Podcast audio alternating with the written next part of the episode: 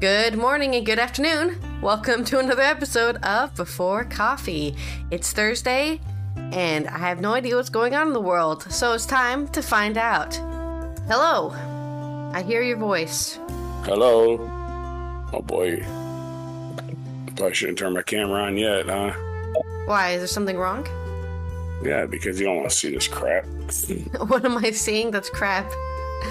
Me. Me. El Crapo. Ready? Today on Before Coffee, Zelensky pleads for security guarantees for Ukraine and Moldova. Hey, it's time to prepare for the 2023 Atlantic hurricane season. Djokovic, the tennis player, defiant despite warning not to repeat political message. Canada's Nova Scotia appeals for help amid unprecedented fires. Sunak to join EU leaders at asylum summit to address failings. And Trump was taped discussing sensitive document he had kept after leaving office. So there's tapes. Today on June 1st, 2023, edition of Before Coffee.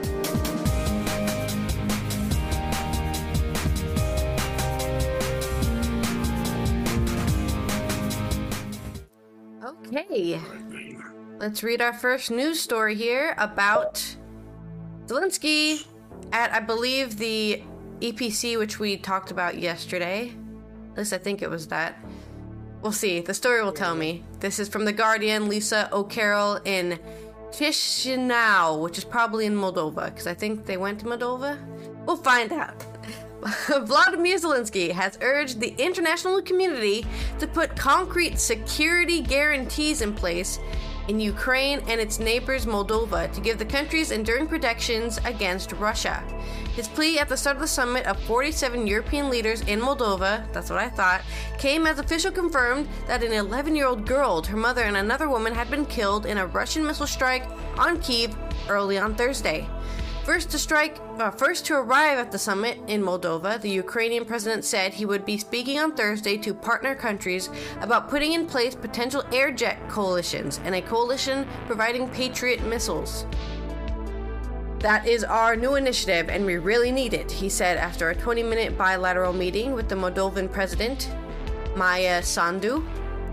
I think security guarantees are very important not only for Ukraine, but also for our neighbors. For Moldova, because of Russia, their aggressions in Ukraine and potential aggressions in other parts of Europe, he said. On Wednesday, Emmanuel Macron called on the international community to offer Ukraine tangible and credible Israel style security guarantees, saying it was in the rest of the continent's interests. We have to build something between the security provided to Israel and full fledged membership, said Macron. Security guarantees are seen as a long term alliance with US and European defense capabilities without full membership of NATO, which is not possible while war is ongoing, as it would pull the organization into the conflict on the ground. Some have suggested that countries, including the US, UK, France, Germany, and other places, should have their own troops in the Ukraine post war, in the same way that NATO offers security to member states that border Russia. Zelensky restated in his belief in the importance of Ukraine and Moldova's membership in the NATO in NATO, with the support of its Security General Jens Stoltenberg, which would allow them to strengthen their national security against Russian aggression. I mean, it's kind of ironic. Russia is like, "Oh man, we need to go in to to Ukraine to stop uh, the Western powers from spreading into Eastern Europe or whatever." But they're only causing it to happen more because they're attacking people for no reason. Like, you're not you're not saving anyone by bombing the capital the capital of the country. Tight security surrounds the summit, which is being held just 12 miles from the Ukrainian border at the Mimi Castle Vineyard, which is also 3 miles from Trans Transnistria, a separate re- separatist region of Moldova where Russian troops are also stationed. Oh, great. Access to the main airport was severely restricted with British and NATO planes patrolling the skies as part of an air defense exercise. Air Bastion 2023, or Air Bastion, sorry. Bastion. Top of the agenda is Ukraine, but the recent violence in Kosovo will also be feature a feature, and France and Germany will host a roundtable involving the leaders of Armenia and Azerbaijan in an effort to broker a peace deal between the two countries. Sunak has made migration his top priority and will co-chair a working group with Poland's Prime Minister Matthias Matthias Morawiecki. Wait, Wajcik? With brief talks anticipated with the leader of Spain, Bulgaria, and Poland. Mark Rutte, the Dutch Prime Minister, said he absolutely agreed with Sunak that migration should be high on the agenda, along with efforts to build a coalition to provide F 16 fighter jets to Ukraine. Migration has to be high on the agenda, of course. Number one has to be Ukraine and Moldova. There's no doubt about it. We are working with the Brits on the F 16 fighter jet coalition, but I agree with Rishi. We also have to discuss migration, and we will do so absolutely. Aw, oh, come on, the Netherlands, you let me down. Fuck migration, it doesn't matter. He also said EU leaders will be looking to sketch out the path for Ukraine's future security, working with the Danish and British to begin with. Adding in Ukraine is urgent the need of the Patriot systems. That's my story on a bunch of things I'm also going to talk about later because I guess the summit was the biggest thing on the news schedule, so it's the oh. only thing that anyone's talking about. Also, you're still muted, okay. so I can't hear you. There. No, I can hear you. Wait, talk again. Hear me now? Yeah. Okay. I just wasn't saying anything. Yeah. Okay. It's time to prepare for the 2023 Atlantic hurricane season, according to Frida Frasario of AP. It's time for residents along the southeastern U.S. coastline to make sure their storm plans are in place for the 2023 Atlantic hurricane season. Gets underway on Thursday. Oh, it's like a football season or something. We have a schedule. Well, today the Miami Hurricanes play the Tulsa Tornadoes. Anyway, forecasters are predicting a new normal season, but Mike Brennan, the new director of the National Hurricane Center in Miami, stressed during a Wednesday news conference that there really is nothing normal when it comes to hurricanes. A normal season might sound good in comparison to some of the hurricane seasons in the past years, but then nothing good but a near normal hurricane season in terms of activity.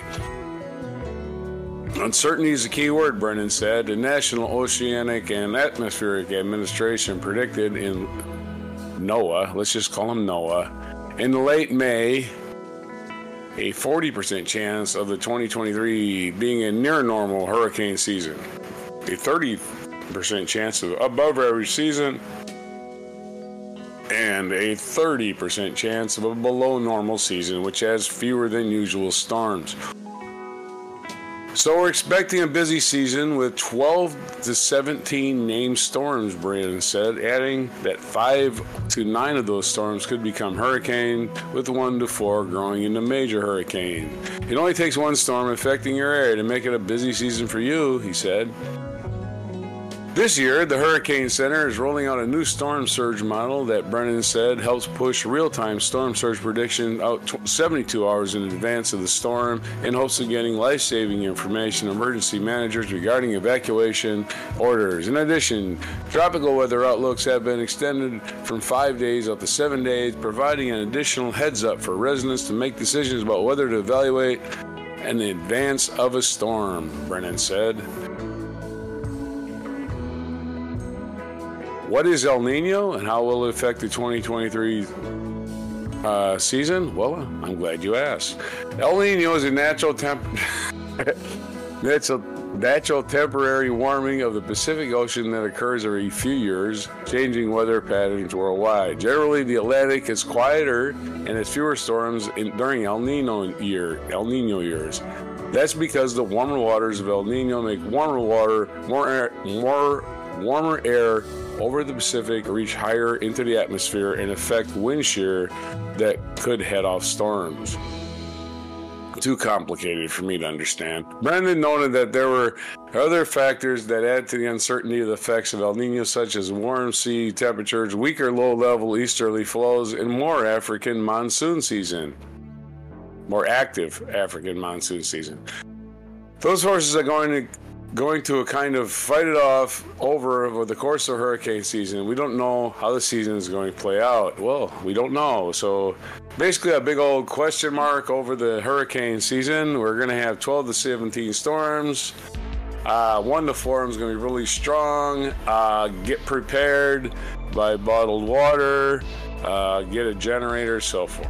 Because uh, if you live in the southeastern United States, your names of your storms are going to be the following Arlene, Bret, Cindy, Don, Emily, Franklin, Gert, Harold, Idalia, Jose, Katia, Lee, Margot, Nigel, Ophelia, Philippe, Rina, Sean, Tammy, Vince, and Whitney. Myself, I am only caring about Hurricane Nigel because of the song We Are Only Making Plans for Nigel.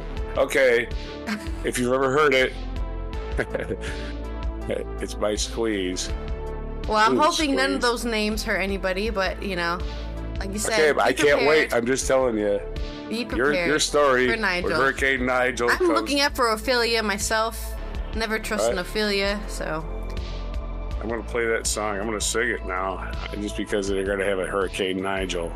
It's a song by XTC. XTC. I, I forgot. Yeah, it was XTC. One of my favorite bands. They have Dear God, uh, Peter Pumpkinhead, and Making Plans for Nigel. So yeah, XTC is gonna be naming hurricanes this year. okay. I'm just And- saying. There's a song. Yeah. We're only making plans for Nigel. All right, go ahead. Your song. Your song. I Alright, mean your in, story. In some French Open news, which I don't usually pay attention to sports or tennis, but he said some political stuff, so now I care. Uh, Novak Jovic, Jokovic, he's a famous, huh? Jokic. Jokic, Jokovic. Jokovic. Okay, see, like I'm, I, I, I knew he's a famous tennis player, but I couldn't say his name. Jokovic, despite, hmm. dis- defiant, despite warning not to repeat political message.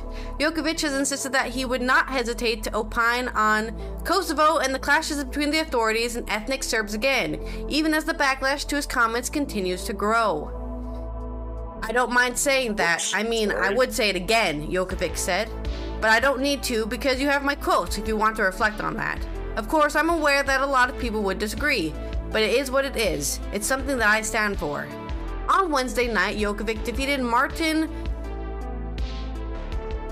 Voksovics 7 to 6, uh, 6 to 0, and 6 to 3 to reach the third round of the French Open, where he will face Alejandro Davidovic Okina of Spain. After he thinks he he could ever experience a drama-free Grand Slam tournament, if I know anything about Djokovic, that's impossible. but okay. could he ever avoid a drama-free, or could ever experience a drama-free Grand Slam tournament? Djokovic said he did not believe it was likely. So that happens. All that. So that happens. Drama-free Grand Slam? I don't think it can happen. For me, I guess that drives me as well. He said. Dokovic. Dokovic said that Djokovic then said that he had no more comments to make on the on the on the subject. After his round match on Monday, Djokovic had signed the camera Kosovo in the heart of Serbia. Stop the violence. I mean, I agree. Please mm-hmm. stop the violence. We don't need to beat each other up. Referencing the violent clashes that have taken place in northern provinces of Kosovo between Kosovo authorities and ethnic Serbs that form the majority in the north. Djokovic has spoken expansively about the subject in Serbian. Amélie Oudéa-Castéra, the French sport minister, said on Wednesday that Djokovic's comments were not appropriate for an athlete. Okay. Typical of French people to tell people what's appropriate. When you carry messages about defending human rights, messages that bring people together about universal values, a sports person is free to express them. I mean, he said stop the violence. Little, little oh, French. Oh, that's not the slur. kind of that's not the kind of human right defense I wanted. I want you to say Serbian stop. You know, I wanted you to make it political by specifically saying who needs to stop. He just said stop the violence and that Kosovo is the heart of Serbia. That's all I said. Oh, that's too political. No, not that.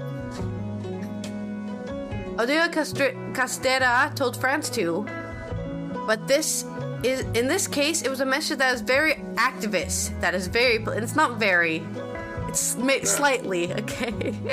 he didn't say all Armenia. Uh, what did it? He shouldn't say all um like all Kosovoans need to be Serbian or ah, free Kosovo or the, the Make kill all non-Serbians. He didn't say that. That's very political. great- Make Yugoslavia great again. yeah, exactly. You shouldn't get involved, especially in the current Yep. circumstances, and it shouldn't happen again. The Kosovo Olympics Committee has requested that the International Olympic Committee open a disciplinary proceeding against Djokovic, as it pres- president accused him of promoting Serbian nationalist propaganda. Novak Dov. Djokovic has yet again promoted the Serbian nationalist propaganda and used a sport, sport the platform to do so. It's met Krasniki, the president of the KOC, said in a statement The Grand Slam rulebook contains no prosecution against players speaking about political subjects during events, meaning But, yeah, Djokovic will not receive any punishment from tennis authorities. Okay, then shut up. Like, somebody needs to do what? something. They're mad because he didn't get vaccinated. So everything he does from now on is open to. It's like the Aaron Rodgers thing. He's obviously anti-American killer. I don't even know what the hell you're mad about. I know people ain't got vaccinated. Nobody's mad at them. I don't know what the fuck anybody's mad about, really. Hey, go ahead. Yeah, I mean, I understand that Kosovo is a very politically heated place. It's only been, what, Yeah. 13 years since the actual 13's conflict? It was like 94. It was before I was born. So, hence why Well, I have no almost 30. attachment to it because I literally did not exist when it was occurring. Yeah, you're almost uh, 30 though. It hasn't been 13. You're almost 30. Oh, sorry, sorry. I think I Yeah, said yeah. 13 because Yeah. we were talking about before. I think somebody else said it. Either way, Okay. it's been a while, but it hasn't been that long, right? The people who were there during it are still alive. They're still angry. You know, I think it took um, me and Robert were talking about this. It took the Netherlands 30 years not give a give a fuck about Germans anymore, right? It took Well, them that after post post war, right after World War II. It took them 30 years to be like, okay, Germans are allowed back in the country. We don't hate them anymore. Yeah.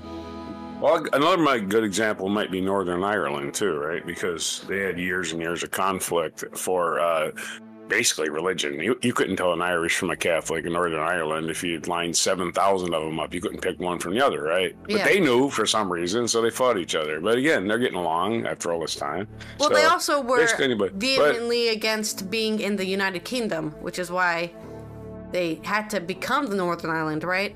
Originally, it was just Ireland, and then they were like, "We don't want to be here." But then the other, like you know, Northern Ireland was like, "No, we still like these guys. They're great." And then every, the rest of Ireland was like, "No, what's wrong with you?"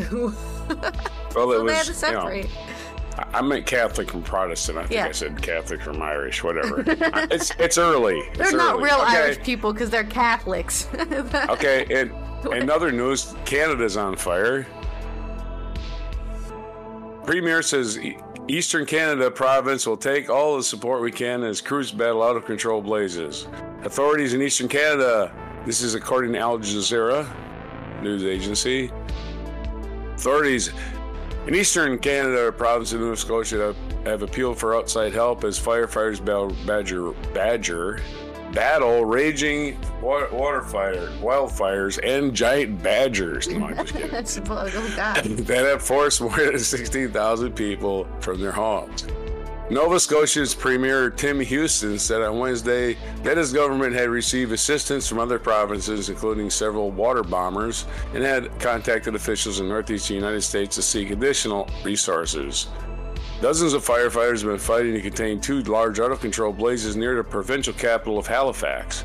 14 fires are burning across the province, causing hazy skies and anxiety among residents. This is not the biggest province in Canada, by the way. Nova Scotia, it's the northeastern province. We aren't we are in crisis in the province, and we want and we need and we will take all the support we can get, Houston said during a news conference. Unprecedented, unprecedented resources are being used because these fires are unprecedented. Fire officials in Nova Scotia, home to just more than 1 million people on Canada's Atlantic coast, had warned that gusty winds and low humidity on Wednesday could fuel the Tantallon fire that continues to burn about 30 kilometers west of Halifax. The blaze has grown to about 837 hectares, authorities said in a statement. A hectare is approximately uh, one third of an acre, while others in the Barrington Lake and Pubnico areas were also considered out of control. Halifax Regional Municipality said the fires have so far destroyed or damaged more than 200 structures, mostly homes, and forced nearly 16,500 people to flee, but no injuries have been reported. People are understanding tired, understandably tired, frustrated, and frightened. Halifax Mayor Mike Savage, Mike Savage. Houston, the premier Houston, the premier, announced he's the premier. I guess that's the same as a governor of Nova Scotia. Announced late wait, wait, wait. on Tuesday a ban on all activities in Nova Scotia forests, including hiking, camping, fishing, hunting, and use of off-road vehicles, and fines violating violating for province-wide burn ban were also created to eighteen thousand four hundred dollars, which is 8 million Canadian. No, it's 25,000 Canadian. For God's sake, stop burning, stop flicking cigarette butts out the car window. Just stop it. Our resources are stretched incredibly thin right now fighting existing fires, Houston said. Forest fires also led to evacuations of 400 homes in the neighboring province of New Brunswick over the weekend, officials said. The stories and images we're seeing coming out of Nova Scotia and New Brunswick are heartbreaking. Prime Minister Justin Trudeau told, told the reporters in Ottawa, pledging federal support. We, we know people are extremely, extremely distressed by what's going on as federal government. We are there. We will be there to support. Many experts have pointed out that climate change is a factor in a worsened climate. Extreme uh, wildfires, heat waves, and tropical storms around the world. Western Canada, province of Alberta, British Columbia have also been dealing with unusually warm weather that has sparked several out of control wildfires, cutting the region's oil and gas production. However, most of these fires have since been brought under control. The Halifax wire Halifax wildfires are expected to cause poor air quality hundreds of kilometers to the south and parts of eastern U.S. and Midwest as smoke drifts across the region. Air quality expert alerts were in effect for eastern and western sections of Michigan, Ohio, northern Ohio, parts of Pennsylvania, New Jersey, New York, given high concentration of pollutants in the forest, the U.S. National Weather Service said. Your story. All right, let's hope uh, no more entire country landscapes get burned down into a crisp. maybe they should name wildfires. Yeah, maybe. Maybe people will care about them, right? If they name Wire- them yeah, wildfire Nigel for sure. Yeah, and then they're like, oh man, I hate Nigels, and then they would care and get some water. It's well over. I'm just telling you, it's well overdue that there's a Hurricane Nigel. I am so pleased by this. I don't even know what to tell you. It, it may last days. My my exuberance over this fact. I'll forget it in the middle of summer when they finally name it.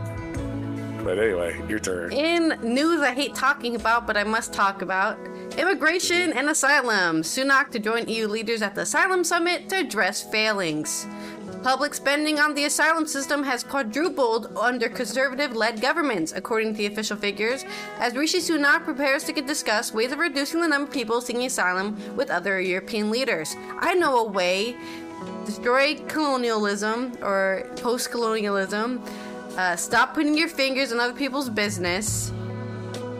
Unless, well, I guess that's the problem, right? Because if you don't put your fingers in other people's business, bad things happen. See, it's too much of a complicated issue. There's no way Rich to solve people. asylum except for, I don't yeah. know, destroy capitalism. That's my answer. That's it. I mean, answer. It, it, once the profit motive's involved, it's like, how can we make money out? Uh, how, how can we make money off destitute people? Yeah. Let's think of a way.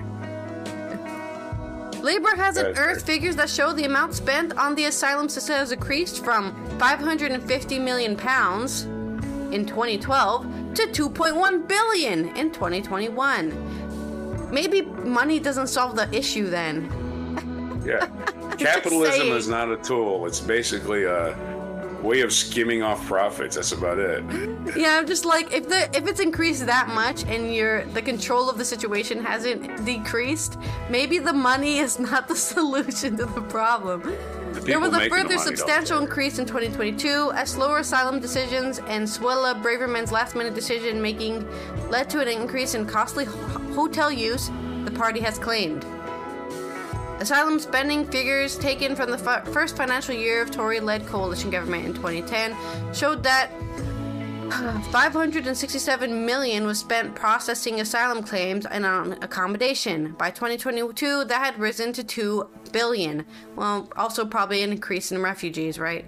It is expected to increase further when the figures for 2022 are published, as recent estimates show that the additional 2.4 billion from the overseas aid budget was used to support the asylum seekers on the top on top of normal costs. Last week, the government announced that the asylum backlog had reached a new record high of 173,000 people. Over the past year, only 1% of small boat asylum cases had been have had a decision made. Since 2011, the productivity productivity rate of home office caseworkers has fallen from 14 decisions a month in 2011 to 18 in 2016 to just 5 in a month in the last financial year. Okay, well that sounds like a organization issue. Maybe perhaps they're being pressured to ma- take it slow so that people give up and don't try to seek asylum. But instead of people giving up, they just continue waiting and hence costing you more and more money. I don't know. I'm just talking bullshit because uh, really. this is my opinion. Yvette Cooper, the Shadow Home Secretary, said nothing the government is doing is working, and their legislation is making the situation worse, with more people stuck in the system than ever before. Yeah, I think I. You know, I like I said, I can't confirm or deny any of this, but sounds like to me they're trying to make it as bad as possible to prove it doesn't work. Taking Yeah. a note from the Republicans in the US, right? Oh, look, it doesn't work. Guess we can't do it. Instead of actually trying to help people, they're just trying to prove how bad it can go, right? Yeah, We're yeah. going to show you the worst case scenario and tell you it will never work. We're gonna Um, prove a point. That's all we're gonna do. That's it. Who gives a fuck about human suffering? We're gonna prove something. What's this? We're gonna make it fail intentionally and tell you how bad it is. Yep. It's impossible for us to. Yeah. Sonya. Yeah. We can't do this, so nobody can. Yeah. Go ahead. Sonya Sceats, the chief, chief executive of Freedom from Torture, and she's she's like, "This is torture." The tragedy is that these figures do not reflect an increase in project- protection to people fleeing torture and persecution. It's like asylum decision making has almost ground to a halt under this new government, with vulnerable men, women, and children left in limbo and shunned in cramped hotel rooms for years on end. The figures have been released as the Prime Minister prepares to discuss border security at a gathering of leaders in the European political communi- community in Moldova, which is what just happened, or is happening right now, I suppose. They're probably still talking.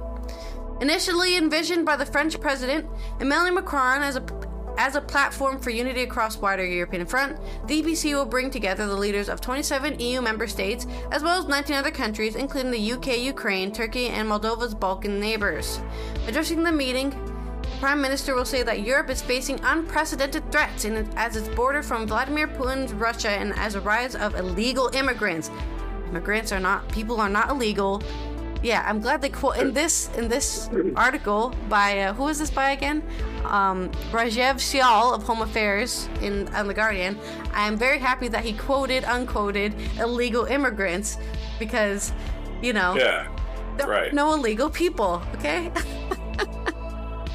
The Prime Minister will announce the start of negotiations on a new return agreement with Moldova and confirm the similar deal struck with Georgia has entered into force. Sunak will also announce a partnership with Bulgaria and help officials destroy the business model of people smuggling gangs. The meeting will be a chance for the EU to show support for Moldovan government, which has been under pressure to fall into the Kremlin's orbit. Other items on the agenda will include Moldova's security and energy supplies that have been at part funded by the European Bank for Reconstruction and Development. Commenting on the asylum figures, a conservative spokesperson said Labor's approach to asylum was a disastrous open door policy coupled with massive amn- amnesties. Okay, it was disastrous because of more brown people in the country. It was yeah, uh, yeah. They Oh, get no, we specific. to Those are learn about- Yeah. People, who- people who were living in the shadows now can report crimes to the police. Wow, what a disaster! Oh no, we have to learn Yeah. about other people's cultures. We have to start eating Turkish food because a lot of people open Turkish restaurants. Oh no, Right. this life sucks. We have to consume spices.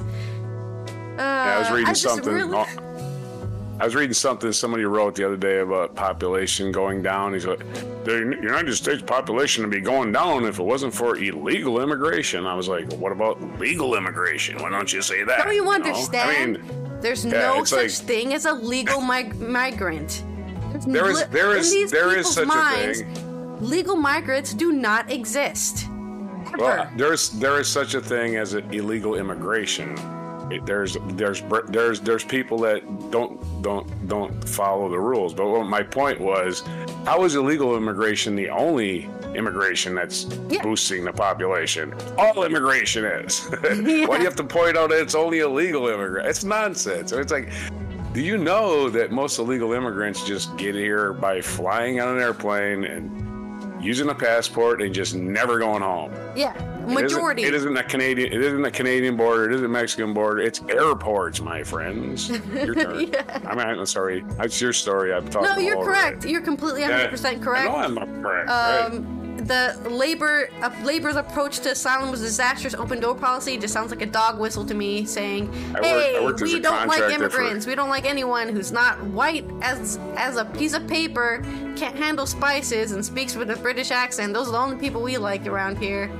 Just background. I worked in, uh, as a contractor for Border Patrol in the United States for nearly 25 years, and that's the whole border from Bellingham, Washington to Maine, from Key West, Florida to San Diego to Puerto Rico to the Virgin Islands. I worked the whole border, so I do know something about it. Not, doesn't make me an expert, but I know the illegal immigration and talking to people is like, yeah, it's just people on airplanes that stay here. They come here, they just stay. They're here legally, but they just overstay Yeah, I their. mean, the only real sol- if you want to stop that kind of immigration, the only solution is to not give people temporary visas for visiting your country. Completely Don't no tourism. tourism. No tourism. No tourism. There you go. Solution. It's everything's fixed. No more brown people in your country because Mm-hmm. Yeah. they're they're not coming anymore. They can't. So, Yep. Well, you can go to your next story now. Uh, we can stop editorializing Let's introduce about immigration. Let's, let's introduce eugenics into immigration. All right. Trump was taped discussing sensitive document he kept after leaving the White House. So again, more evidence that he knew he was committing a crime, which is awesome. And again, if you are supporting Trump still in your life, your brain has already turned to pudding, so nothing I say will affect you. Federal prosecutors, this is by Maggie Haberman, Jonathan Swan, and Alan Feuer of the New York Times. Federal prosecutors investigating Former president handling of classified material have recorded Trump from 2021 discussing sensitive military document he had kept after leaving the House, White House. Two people briefed on the matter said. In the recording, Mr. Trump suggested he knew the document was secret and not declassified it. One person briefed on the matter said. He just said this one person, be- two people briefed on the matter said. Existence of the recording could undermine Mr. Trump's repeated claim that he had already declassified material that remained in possession after he left office. Once again, you cannot just say, I declassified this material and that solves it. Because the people who handle the material need to know that it's declassified. So you just can't wave a wand. Prosecutors are scrutinizing whether Mr. Trump obstructed efforts by federal officials to retrieve documents. Well, there's no scrutiny involved in this. This is obvious. Come on, man. They're so kind to this guy in these stories. The existence of the recording was reported earlier by CNN. The recording was made during the meeting Mr. Trump held in 20, July 21 with people helping his former chief of staff, Mark Meadows, write a me- memoir of his 10 months in the White House, according to people briefed on the matter. The meeting was held at Mr. Trump's club at Bedminster, New Jersey, where he spends summers. Until now, the focus of the document's investigation been largely on material Trump kept at Mar-a-Lago. And never forget now, his ex-wife is buried at Bedminster Golf Course at the first tee. Probably documents inside her casket, is what I'm saying. Mr. Meadows did not, I'm not the first person to say that. Mr. Meadows did not attend the meeting, but at least two of Mr. Trump's aides did. One, Margot Martin, routinely taped the interviews he gave for books being written about him that year. Nice. On the recording, Mr. Trump became railing about his hand-picked chairman of the Joint Chiefs of Staff, General Mark Milley, who is who was described in media accounts at the time as having guarded against Mr. Trump striking Iran in the final days of his presidency, according to the people briefed on the matter. They keep saying at the end of the paragraph. Mr. Trump had begun referencing a document with, which he had with him saying it had been compiled by General Milley and related to attacking Iran. The people briefed on him. Oh, there we go again. Among the comments, he mentioned his classification ability during the discussion. Mr. Trump can be heard handling paper on the tape, though it is not clear whether it was a document in question. The Justice Department obtained the recording in recent months, a potentially key piece of mountain of evidence in a mountain of evidence that prosecutors have amassed under the special counsel Jack Smith, who was appointed in November to oversee the federal investigations into Trump. Miss Martin was asked about the recording during a grand jury appearance, according to two people briefed on the. there we go again. In an interview with CNN on Wednesday night, James Trusty, a lawyer representing Mr. Trump in the case, indicated the former president was taking a position that he had declassified the material he took with him upon leave office. When he left for Mar-a-Lago with boxes of documents that other people packed for him, when he brought, he was the commander in chief, Mr. Trusty said. There's no doubt that he was cons- constitutional authority as commander in chief to declassify. Sure, he does. But you can't just declassify and just nobody else knows about it except you. Mr. Trusty said officials could prove that Mr. Trump had declassified materials. But when pressed on whether Mr. Trump had declassified the document in question at the Bedminster meeting, Mr. Trusty declined to say. In total, the government has recovered more than 300 documents with classified markings from Trump since he led office. They include the first batch of documents returned in January last year to National Archives, another set provided by the Trump aides of the Justice Department that June, materials and the materials seized by the FBI in a search of Mar-a-Lago in August, and a handful of found in additional searches late last year, and I'm sure there's nothing else out there. One of the set of documents found in the FBI during the search had the highest level of classification, top secret, sensitive, compartmented information, SCI. Trump has long touted what he claimed was his ability to automatically declassify materials, even as and has even said he could do so with his mind. Wow. His allies have insisted that he had a standing order to classify material when he took it from the Oval Office to the White House residence and claim that several former administration officials suggested is nonsense. Members of his legal team have cautioned his aides not to lean too heavily on the argument as a defense in the documents case. That claim is raised most vocally by Kash Patel, close advisor to Mr. Trump, a testified grand jury under an immunity deal forced him by pers- prosecutors. Once again, classified or declassified, he still has to return the documents. Classified or classified, they do They don't belong to him. belong to him. Yeah. Period. End of sentence. There is no there's absolutely no ambiguity about the law. This man should be in chains. He should be in prison without parole. Anybody that supports him is their brain is already mush. I can't convince them of anything. You are stupid people who have lost all reason. This man is dangerous. He should be in prison. I don't know what is taking so long. Your story. All right, uh, I got an update on something that you don't want to hear because it's a we got an argument about it when we were watching the uh, 90s show. But Oh, I heard it's, about It's that. official. I didn't argue about it. I just didn't know about it. Yeah, well, it's fine. Right. It Either way, update on U.S. television here on by Associated Press. This article is by Danny Masterson, star of That 70 Show, has been found guilty of rape. The 47 year old actor who allegedly drugged women's drinks faces up to 30 years in prison after jury finds him guilty. Danny Masterson, the actor best known for his role in That 70 Show, was found guilty of two counts of rape on Wednesday in a Los Angeles retrial, in which the Church of Scientology played a central role. Oh no, he was a Scientologist. That's not good. That's not good news for the uh, the religious people. I don't know. Yeah, the jury like of seven women and five men reached the verdict rational. after deliberating for seven days, spread over two weeks. They could not reach a verdict on the third count. That alleged Masterson raped a longtime girlfriend. They had voted 8 and 4 in favor of conviction.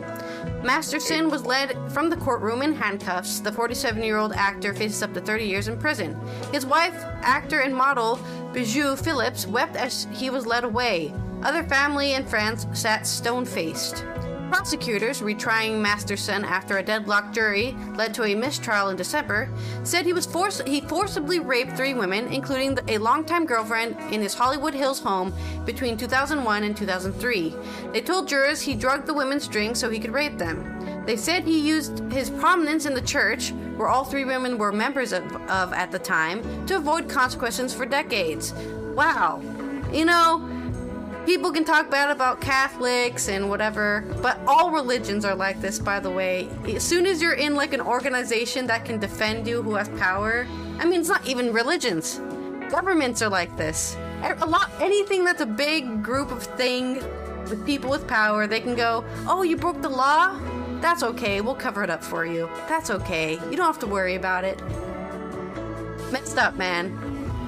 Masterson did not testify, and the lawyers called no witnesses. The defense argued that the acts were consensual and attempted to discredit the women's stories by highlighting changes and inconsistencies over time, which they said showed signs of coordination between them. Or perhaps because it was like 30 years ago. Maybe that's why there was a. I don't remember if it what, what happened because it was 30 years ago. My body went into um, what is it, fight or flight mode. So I literally just dissociated from the event, but you know, uh, if you decided that witness deliberately lied about something in this case, defense attorney Philip Cullen told jurors, you should consider not believing anything the witness says. They lied about this one little detail, hence they're liars for the rest of their life. Um, okay. The church, that was my editorializing. Oh. I didn't say that. that was, that's. He said that? Wow. I was like, whoa, what the fuck? That's what I'm reading. That's what I'm reading. It, uh, if they lied about what color their dress was, it's over for them. Uh, the uh, Church of Scientology. I'm laughing because it's so ridiculous to me. Uh, how? What's what's the what's the term? Men. Hashtag men. okay, that's pretty general, but whatever. It is, yeah. It is. Okay. The Church of Scientology played a significant role in the first Liars trial. lie, that's true. Go ahead. But arguably an even larger one in the second. Judge Charlaine F. Olmedo allowed expert testimony on church policy from a former official in the Scientology leadership who had become a prominent opponent. Tensions ran high in the courtroom between current and former Scientologists and even leaked into testimony, with the accusers saying on the stand that they felt intimidated by some members in the room. Actor Leah Remini, a former member who's become the church's highest pro- prolific critic, sat in on the trial at times, putting her arm around one of the accusers to com- confirm to comfort her during closing arguments. It's not accusers. He's been found guilty. It's victims now.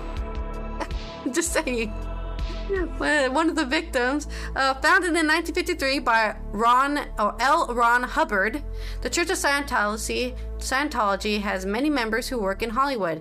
The judge kept limits on how much prosecutors could talk about the church and primarily allowed it to explain why the women took so long to go to authorities. The women testified that when they reported to Masterson's reported Masterson to church officials, they were told they were not raped were put through ethics programs themselves and were warned against going to law enforcement to report a member of such high standing. They were raped, they were punished for it, and they were retaliated against and were retaliated against. The deputy district attorney Reinhold Mueller told jurors in his closing argument, Scientology told them there's no justice for them. You have the opportunity to show them there is justice. The church vehemently denied having any policy that forbids members from going to secular authorities. Testimony in the case was graphic and emotional. Two women who knew Masterson from social circles in church said he gave them drinks and that they became woozy and passed out before he violently raped them in 2003. The third, Masterson, then girlfriend of five years, said she awoke to find him raping her and had to pull his hair to stop him. The issue of drugging also played a major role in the retrial. At the first at first, Olmedo only allowed prosecutors and accusers to describe their disorientation and to imply that they were drugged. The second time, they were allowed to argue it directly, and the prosecution attempted to make it a major factor, to no avail. The defendant drugs his victim to gain control, said the deputy district attorney, Ariel Anson. In her closing argument, he does this to take away his victim's ability to consent. Masterson was not charged with any counts of drugging, and there is no toxicology evidence to back up the assertion, probably because it was like 30 years ago. His attorney asked for a mistrial over the issue inclusion. The motion was denied, but the issue is likely to be a major factor in any potential appeal. These charges date to the period when Masterson was at the height of his fame, starring from 1998 to, until 2006 as Stephen Hyde on Fox's That 70s Show, the show that made stars of Ashton Kutcher, Mila Kunis, and Topher Grace. Masterson has reunited with Kutcher on the 2016 Netflix comedy The Ranch, but was written off the show when an LAPD investigation was revealed in December 2017. Information and support for anyone affected by rape or sexual abuse issues is available from the following organizations in the US RANIN, RAINN, RAINN offers support on 800 656 4673. In the UK, Rape Crisis offers support at 0808 500 2222. In Australia, support is available for at 1800 Respect or 1800 737 732. Other international helplines can be found at ebeeblio.org. That's an interesting website name, Ebly um, mm. Anyways, just a just a update on that because I was slowly following it in my own personal life because we we reacted to the 90s show and right. you were like, "Where the hell's Hyde?" And I'm like, "Uh, he's currently in uh, right. indisposed. Yeah, well, he's currently indisposed with the court trial, so I don't think he was available for filming." Uh, Doesn't either way, affect me. In this week, uh, in this day in history, I guess. You hear that? No. You don't hear it? Yeah, I hear now. For Nigel.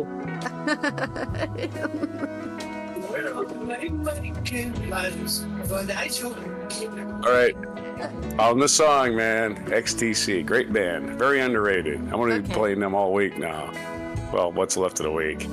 On this day in history, Besides making plans for Nigel, 1794, the great naval engagement of the French Revolutionary War, the Battle of 1st of June, appropriately named, was fought between England and France in the Atlantic Ocean. In 1907, the English aviation engineer and pilot Frank Whittle was who invented the jet engine was born. In 1926, Marilyn Monroe, who was born um, Norma Jean Baker. I mm-hmm. remember that. It wasn't written down here. Was bo- was born in Los Angeles in this day in 1926. In 1945, in a speech, Indonesian nationalist leader Sukarno Sukarno articulated the Pan Pancasila, the five principles that became the founding philosophy of the independent Indonesian state. 1958, Following the outbreak of an insurrection in Algiers, Charles de Gaulle came before the French National Assembly as Prime Minister designate. In 1968, blind and deaf American author Helen Keller died in Westport, Connecticut on this day in 1968. In 2002, the Czech Republic became the first country to enact a law to address light pollution. All outdoor fixtures were required to have a shield that prevented light from extending above the horizontal. In 2009, American motor vehicle manufacturer General Motors filed for Chapter 11 bankruptcy protection. It soon emerged from their reorganization and in 2000, 2010 returned to the stock market. It's one of the largest IPOs in American history. In 2009, also, American comedian Conan O'Brien made his debut as the host of The Tonight Show, NBC's long running talk show. However, he left after less than one year after Jay Leno screwed him. And 1980 was the debut of CNN, Ted Turner's cable news network, headquartered in Atlanta, began 24-hour live news broadcasts on this day in 1980 and gained worldwide attention in 1991 for its round-the-clock coverage of the Persian Gulf War. Birthdays today Morgan Freeman turns 85. He's born on June 1st, 1937. Alanis Morissette shares a birthday with, with him She was born in 1974. Also, Heidi Klum was born in this day, 1973. Happy birthday to David Berkowitz, American serial killer. Why are we wishing happy birthday to serial killers? The son of Sam's birthday today. He turns 70. Yeah, great. He's. All right. Yeah. I guess. I don't fucking know. Why are we celebrating serial killer? Also, Andy Griffith, which I'd rather celebrate Andy Griffith's birthday than a serial killer. He was born this day in 1923. What day is it? What day is it, you ask? What day? Yeah, what am I doing today? Well, today is June 1st, which is Global Day of Parents. So you better be nice to me. National Game Show Day, also today. World Milk Day. World Reef Awareness Day. National Pen Pal Day. National Go Barefoot Day, so I'm taking my socks off here as soon as I get off here. National Heimlich Maneuver Day. National Nail Polish Day. National Say Something Nice Day. Um, let me see. Nice hair. Um, National Hazelnut Cake Day. So those are all the days today. So when you're eating your hazelnut cake, make sure you chew slowly so nobody has to perform the Heimlich on you. Yeah, don't put any don't put any huge nuts in the cake. Yeah. Right. And oh yeah, and, and when you're running barefoot, don't be chewing on your, your cake. You might choke. Yeah. and All painting right. your nails. And, This- and painting your nails and writing your pen pal and going to a reef and being nice to your parents and drinking some milk. All right, I covered everything. All right, this has been Allison here getting angry about immigrants and rape cases. I hope to see you tomorrow for some more exciting news on what the hell's going on in the world. And this is Roger preparing preparing for the hurricane season and particularly making plans for Nigel on June 1st. 2023 edition of Before Coffee.